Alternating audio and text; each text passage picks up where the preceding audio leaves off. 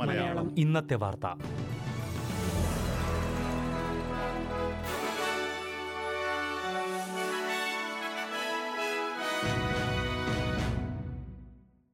നമസ്കാരം. S B S Malayalam ഇന്നത്തെ വാർത്തയിലേക്ക് സ്വാഗതം. ഇന്ന് രണ്ടായിരത്തി ഇരുപത്തിയൊന്ന് നവംബർ ഒൻപത് ചൊവ്വാഴ്ച. വാർത്ത വായിക്കുന്നത് ഡെലിസ് പോൾ. ന്യൂ സൗത്ത് വെയിൽസിൽ പതിനാറ് വയസ്സിന് മേൽ പ്രായമുള്ള തൊണ്ണൂറ് ശതമാനം പേരും രണ്ട് ഡോസ് വാക്സിൻ സ്വീകരിച്ചു കഴിഞ്ഞതായി സർക്കാർ സ്ഥിരീകരിച്ചു. ലോകത്തിലെ തന്നെ ഏറ്റവും ഉയർന്ന വാക്സിനേഷൻ നിരക്കുള്ള പ്രദേശമായി ന്യൂ സൗത്ത് വെയിൽസ് ഇതോടെ മാറിയിരിക്കുകയാണ്. സംസ്ഥാനത്ത് പുതിയ ഇരുന്നൂറ്റി ഇരുപത്തിരണ്ട് കോവിഡ് കേസുകളും നാല് മരണങ്ങളും റിപ്പോർട്ട് ചെയ്തിട്ടുണ്ട്. നിലവിൽ ഇരുന്നൂറ്റി അൻപത്തിനാല് പേർ സംസ്ഥാനത്തെ ആശുപത്രികളിൽ ചികിത്സ തേടുന്നതായാണ് റിപ്പോർട്ട്. ഇതിൽ നാൽപ്പത്തിരണ്ട് പേർ തീവ്രപരിചരണ വിഭാഗത്തിലും ഇരുപത് പേർ വെന്റിലേറ്ററിലുമാണ്.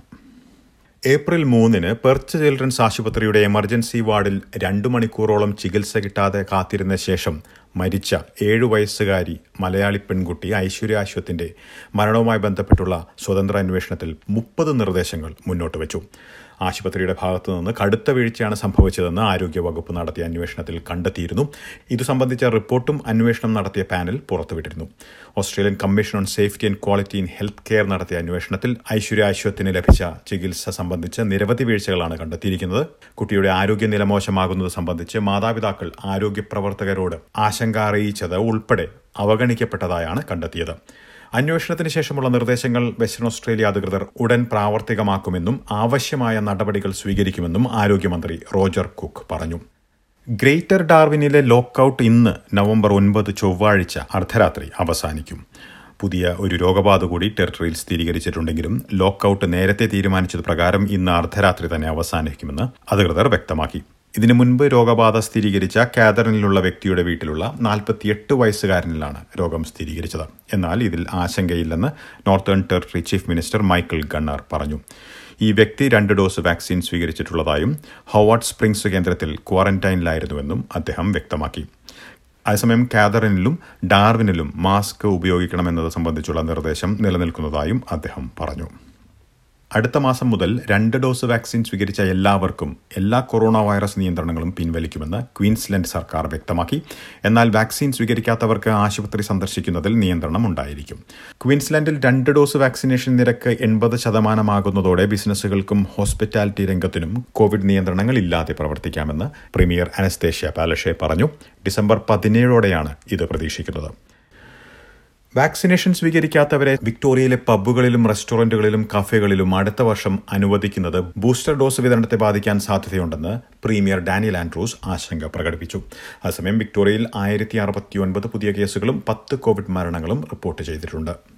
ഓസ്ട്രേലിയയിൽ ഇലക്ട്രിക് വാഹനങ്ങളുടെ ഉപയോഗം വർദ്ധിപ്പിക്കുന്നതിനായി ഫെഡറൽ സർക്കാർ ഇരുന്നൂറ്റി അൻപത് മില്യൺ ഡോളർ ഫണ്ടിംഗ് പ്രഖ്യാപിച്ചു. പുതിയ പദ്ധതി വഴി രണ്ടായിരത്തി അറുന്നൂറ് പുതിയ തൊഴിലുകൾ സൃഷ്ടിക്കപ്പെടുമെന്നാണ് പ്രധാനമന്ത്രി സ്കോട്ട് മോറിസൺ പറഞ്ഞത്.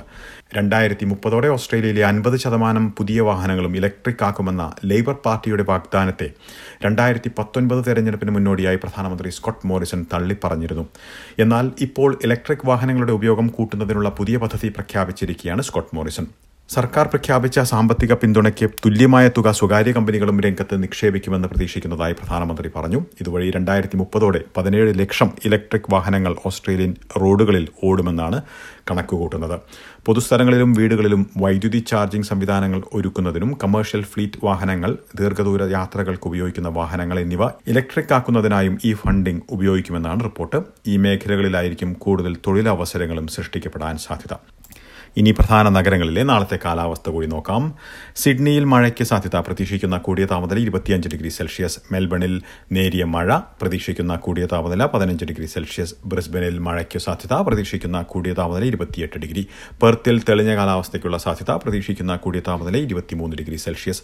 അഡലേഡിൽ മഴയ്ക്ക് സാധ്യത പ്രതീക്ഷിക്കുന്ന കൂടിയ താപനില ഇരുപത് ഡിഗ്രി സെൽഷ്യസ്. ഹോബാട്ടിൽ മഴ പ്രതീക്ഷിക്കുന്ന കൂടിയ താപനില പതിനാല് ഡിഗ്രി സെൽഷ്യസ്. കാൻബറയിൽ മഴയ്ക്ക് സാധ്യത പ്രതീക്ഷിക്കുന്ന കൂടിയ താപനില ഇരുപത് ഡിഗ്രി സെൽഷ്യസ്. സെൽഷ്യസ് ഡാർവിനിൽ ഒറ്റപ്പെട്ട മഴ പ്രതീക്ഷിക്കുന്ന കൂടിയ താപനില മുപ്പത്തിനാല് ഡിഗ്രി സെൽഷ്യസ്. ഇതോടെ ഇന്നത്തെ വാർത്താ ബുള്ളറ്റിൻ ഇവിടെ പൂർണമാകുന്നു. നാളെ വൈകിട്ട് ആറ് മണിക്ക് എസ് ബി എസ് മലയാളം വീണ്ടും വാർത്താ ബുള്ളറ്റിനുമായി തിരിച്ചെത്തും. ഇന്ന് വാർത്ത വായിച്ചത് ഡെലിസ് പോൾ.